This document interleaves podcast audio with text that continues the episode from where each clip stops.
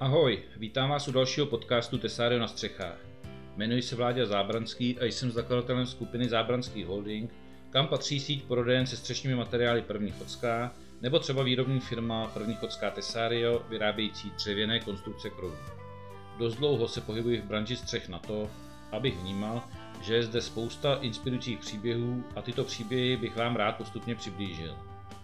Dnes si opravdu rád povídám s Frantou Švehlou, který skoro 30 let lezl po střechách a to nejenom na okrese Domažlice. Ahoj Franto, vítám tě. Ahoj Vládě. Franta Švehla se vyučil pokrývačem na učilišti v západočeských svědcích u Tachova, později pracoval u zemědělského stavebního podniku v Horšovském Týně a následně od roku 1991 pracoval jako osoba samostatně výdělečně činná. Před pár lety se rozhodl, že zvolní, firmu předal v rámci rodiny a branži nadále sleduje již zpozdálí. Franto, proč jsi se rozhodl, že se vyučíš? Ehm, Bylo tam na nejvíc peněz. A povídej. No, eh, když k nám přišel eh, na nábor, tak nám dal papír zedník až po elektrikáře a pokrývač měl největší výdělek. V kterém roce to bylo? 69. Jsi se začal učit teda. Ano. 69. Měl jsi v rodině v tomto směru nějaký vzor? Byl někdo z tvých předků pokryvač nebo klempíř? Neměl. Takže jsi první. Ano. Jaký byly tvoje učňovské roky? Řekl bych pěkný. Byla tehdy nějaká praxe a u koho jsi vykonával? Ano, praxe byla, byla v Horošovském týně a vyučil nás eh, jeden výborný pokryvač, Pepík Mráz z Kouta. Tehdy byly praxe, že byly po, po týdnech, jste se střídali, nebo jak to bylo, jak to probíhalo? Ano, po týdnech. Troufneš si porovnat nějaký rozdíl v tom učení, jak jsi se učil ty v těch 70. letech a jak se učí dneska kluci? No, dneska to mají asi snažší trochu, bych řekl. A v čem, Franto? No, protože my jsme si nemohli nikdy dovolit nepřijít do práce. Dneska eh, prostě tu, tu ty mladí třeba nepřijdou týden a nic se neděje. Takže tak já to vidím, že jo. A co by tě tehdy mis- mistr udělal, nebo když by si nepřišel do práce? No, tak zaprvé bychom nedostali tu odměnu, teda rozum, protože my jsme si na tu dobu jako pokrývači v tom zemědělském podniku vydělávali třeba možná trojnásobek víc než zedníci ve stejném ročníku. Jo. Takže prostě to, to už byla motivace, že jo, to je pochopitelný. No a za druhý to byly Ačka. To tenkrát fungovalo, dneska žádný Ačko neexistuje, takže. Kolik vás vlastně byl v ročníku na pokrývače tehdy? No, na těch svědcích, tak ta nás tam bylo z začátku dvě třídy, to znamená tak kolem 60. Ale do třetíku se to dost zredukovalo, protože někteří odešli, někteří vyhodili, že jo, pochopitelně, někteří měli úraz, museli skončit. 60 pokrývačů, nebo to máš včetně klempířů a tesařů? Ne, ne, ne, jenom pokrývačů. Tak to je něco neskutečného. Dvě třídy nás tam byly, skutečně dvě třídy. Aha. A vůbec pro mě neskutečná myšlenka, že se z učení vyhazuje, že. Dneska jsou učňáky rádi za každý kus a drží ho tam rovnou mocí. Jako. No tak se mnou, my jsme třeba z toho zemědělského podniku byli tři, nějaký Pepik Weichhardt, to znáš vlastně, no a potom nějaký Zdenek Holub, ten byl ze závisti a ten to dělat nechtěl, ten prostě, eh, ten chtěl dělat eh, přidavače. Takže v druháku ko- skončil a tak ne, že by ho vyhodili, ale skončil. Takže dvě třídy pokrývačů, pak se to teda zredukovalo, si říkal. Všichni ty tví spolužáci víceméně teda dělali pokrývačinu a skončili u střech, nebo jak to bylo? No ze začátku určitě, protože jsem se s nimi potkával, potom když už jsem začal dělat zámečníka, tak eh, jsme byli na montážích v Plzně, tak tam jsem potkával ty kluky, protože tam bylo hromadu kluků z Plzně, to vlastně byl celý západočeský kraj. Takže v tom Tachově. V Tachově to, bylo jediný, jediný, to byl jediný učňák pro plzeňský kraj? Ano, no. Mhm. To jsou věci. Uh, potkáváš se s těma bývalýma uh, spolužákama z učení? Tu a tam, no takhle pochopitelně, ale to díky vlastně tobě, když eh, děláš různý ty akce, tak tam je- potkávám, že? Ale že byste měli jako srazy třídy nebo něco takového? Máte něco To takového? ne, to ne, to, to jsme nedělali.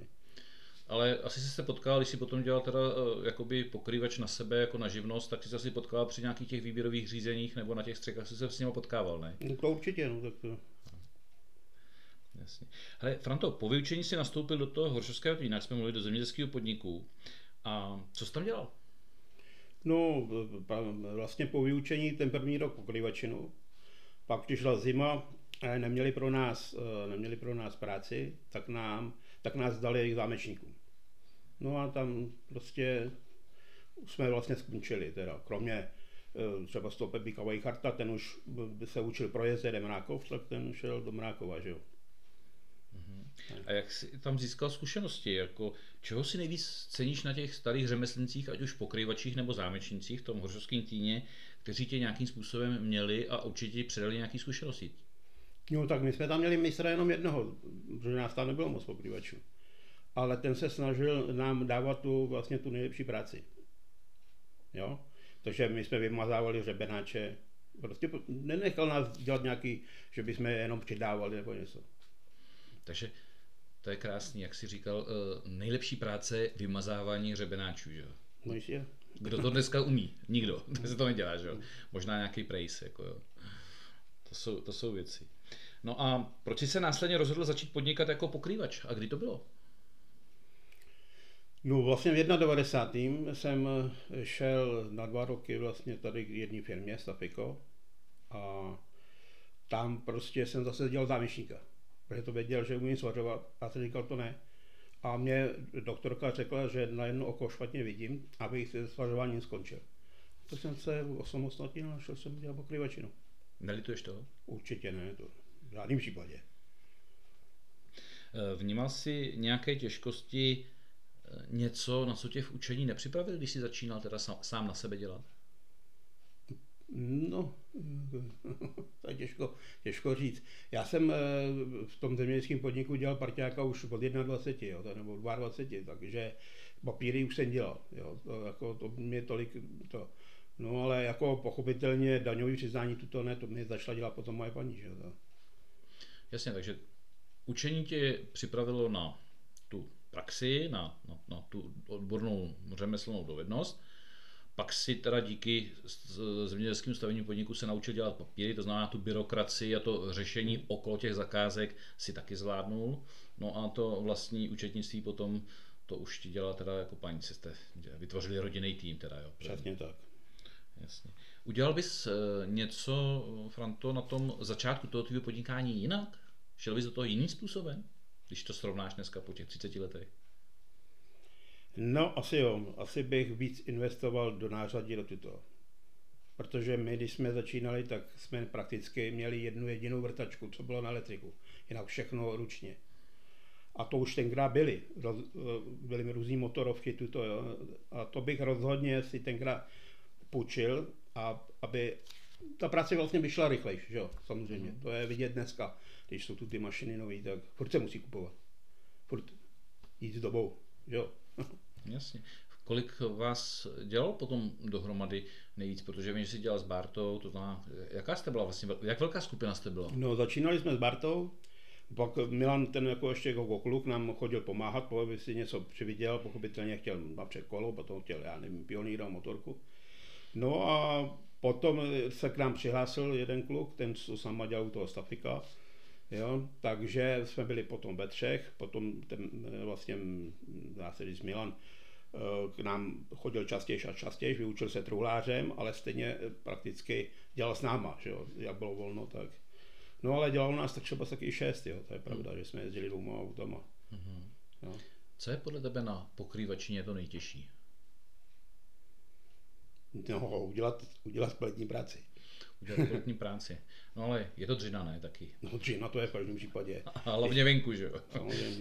Dneska je únor 2021 eh, a venku je minus 15 nebo kolik teď. A to, to je ve dne, že jo? Jasně. V noci bylo víc, jo. Jasně. Eh, hele, Franto, jak moc bylo těžké vlastně lézt po těch střechách, protože to není o tom naložit něco dole na gedu nebo to tam házet, ale být i na těch střech, na té střeše, na, na těch letích. Co to pro tebe znamenalo? No tak, eh, co to pro mě znamenalo? V každém případě vždycky byl strach na střechách, kde se neměnily latě, kde zůstával, zůstávaly původní latě, že jo. Protože ten člověk věřit moc nemohl. Byli stalí třeba celý 80 let, jo. Takže tam byl strach, pochopitelně. A ne, jednou jsme taky propadli, jo. Takže si myslím, že tam jako určitý obavy byly. A já nebyl nikdy žádný velký hrdina, když jsem se vejšek nebál, ale vždycky jsem se radši držel trochu zpátky, že jo. Opatrnosti není nikdy dost. To máš pravdu. E, možná si narazil na jedno téma, to je bezpečnost práce na střechách. Tam by si dělal něco jiného? Vím, že se ti nic nestalo teda, ale mm, investoval bys do toho? Já myslím, že asi ne. No, my jsme lešení tak nějak měli vždycky dobrý. No a na střeše se vázat, to asi se váže málo kdo. To, jo, vázali jsme se, když jsme upravovali nějaký kostel nebo něco takhle, kde to bylo jo, teda prudký. Mm-hmm. Dá se, Franto, podle tebe eh, práce na střeše nějakým způsobem ulehčit?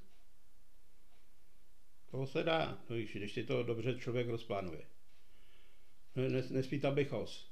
Dobře, to znamená, poradil by si mladším kolegům, dobře si napřed promyslete ty kroky, jak postupně budete dělat a to vám strašně pomůže. Jo? Tím si ulečíte spoustu práce. Ano, je to tak.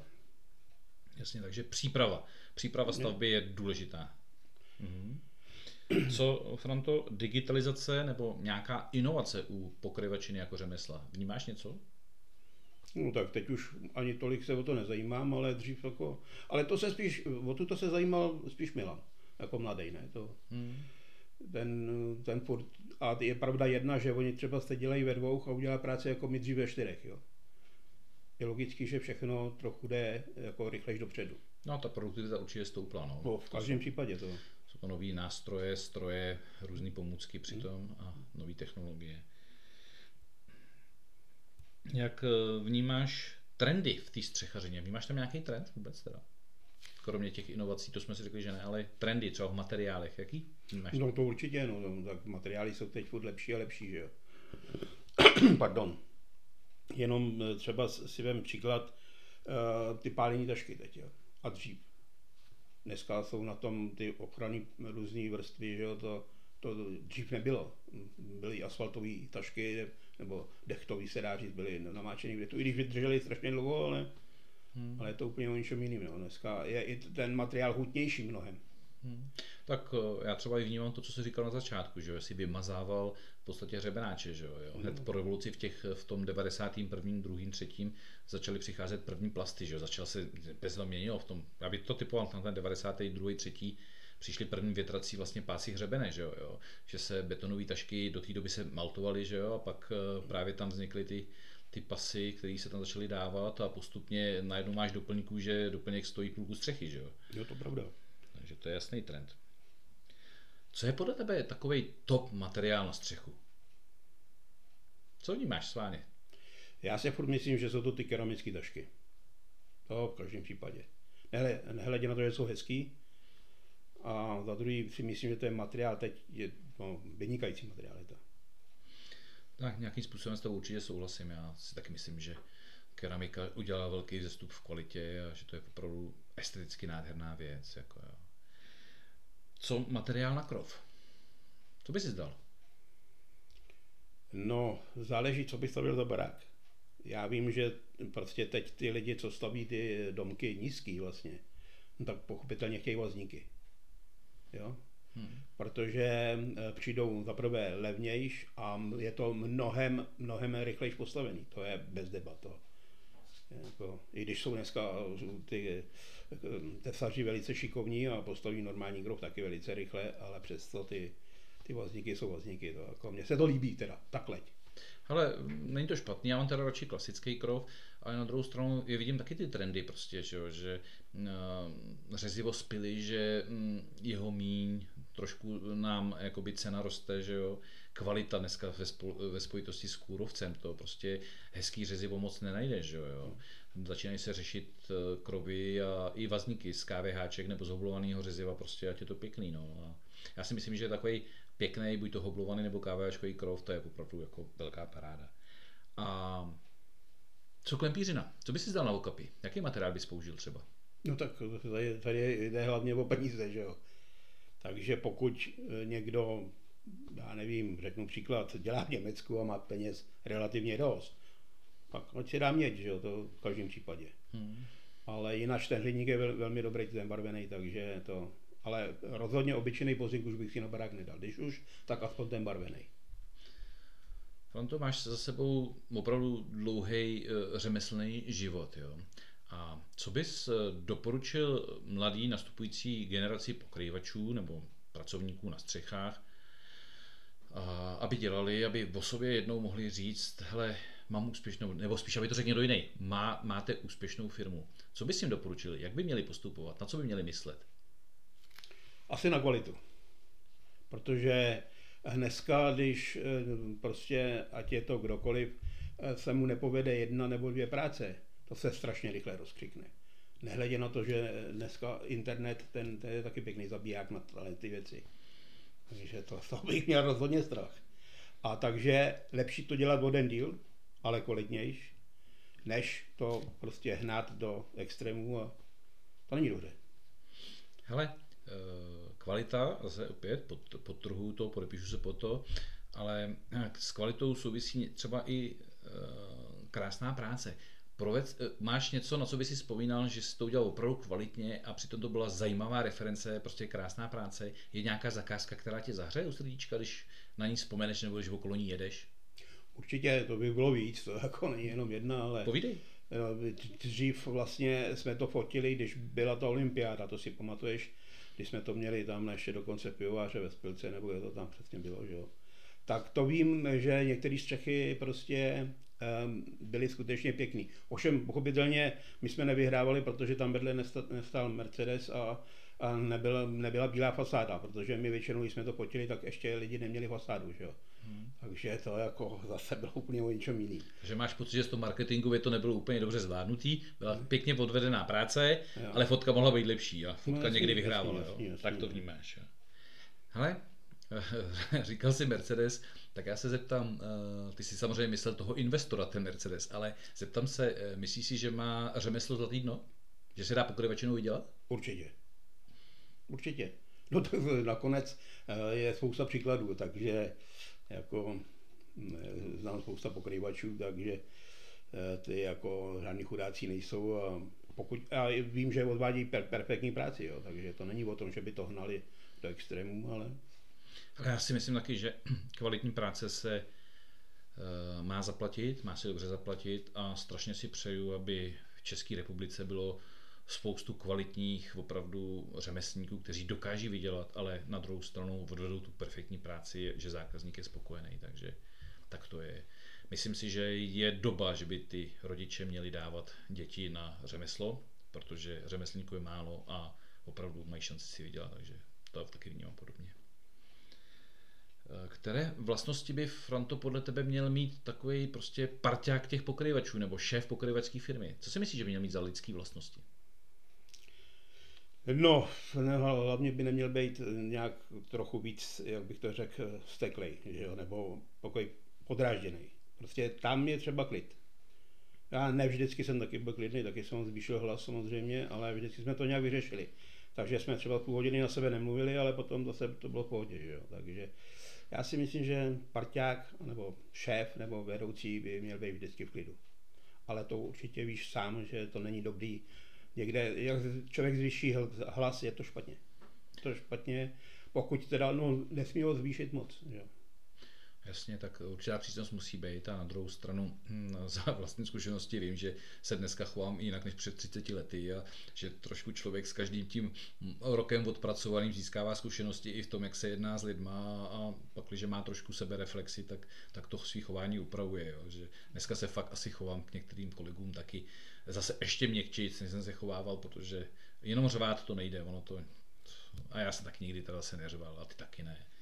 Takže jdeme dál.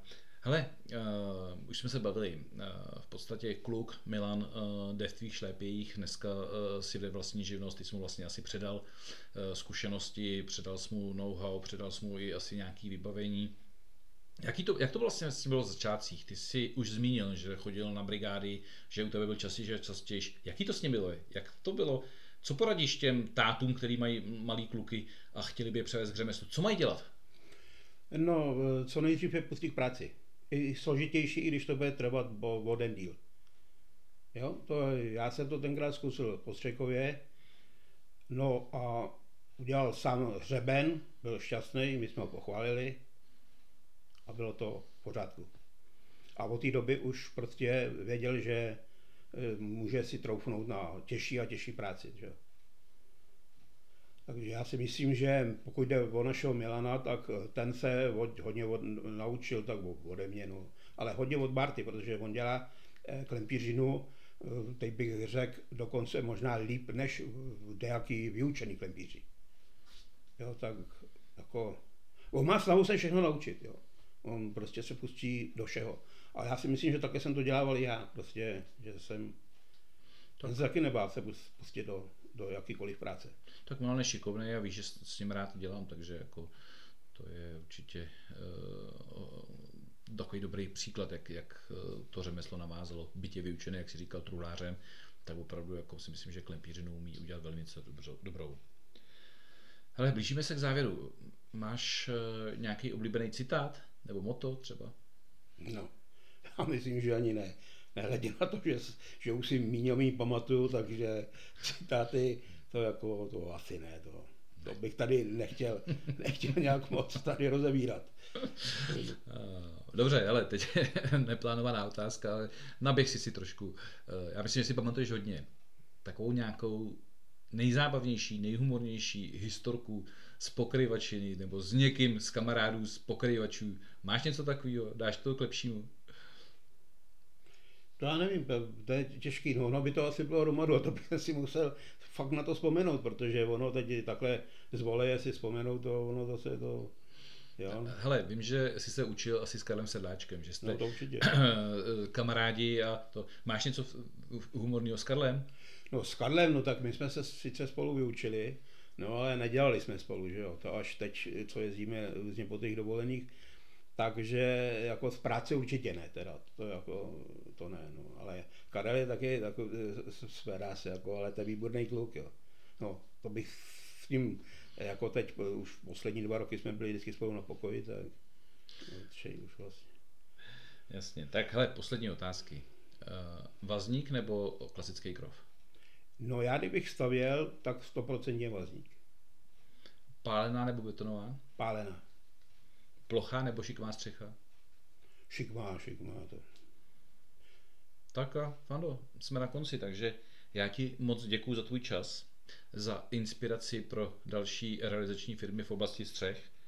Eh, přeju tě, aby ses na zasloužený odpočinku opravdu aby si to užíval, aby se ti dařilo, abys byl dlouho zdravý, aby se ti vyhýbaly choroby, abys na nás koukal zpovzdálí na nás, co jsme pořád aktivní v oblasti střech a e, posluchačům přeju krásný den a děkuji za pozornost. Já taky děkuji moc krát a jsem rád, že jsi přišel. Tak jo, hezký den. Taky.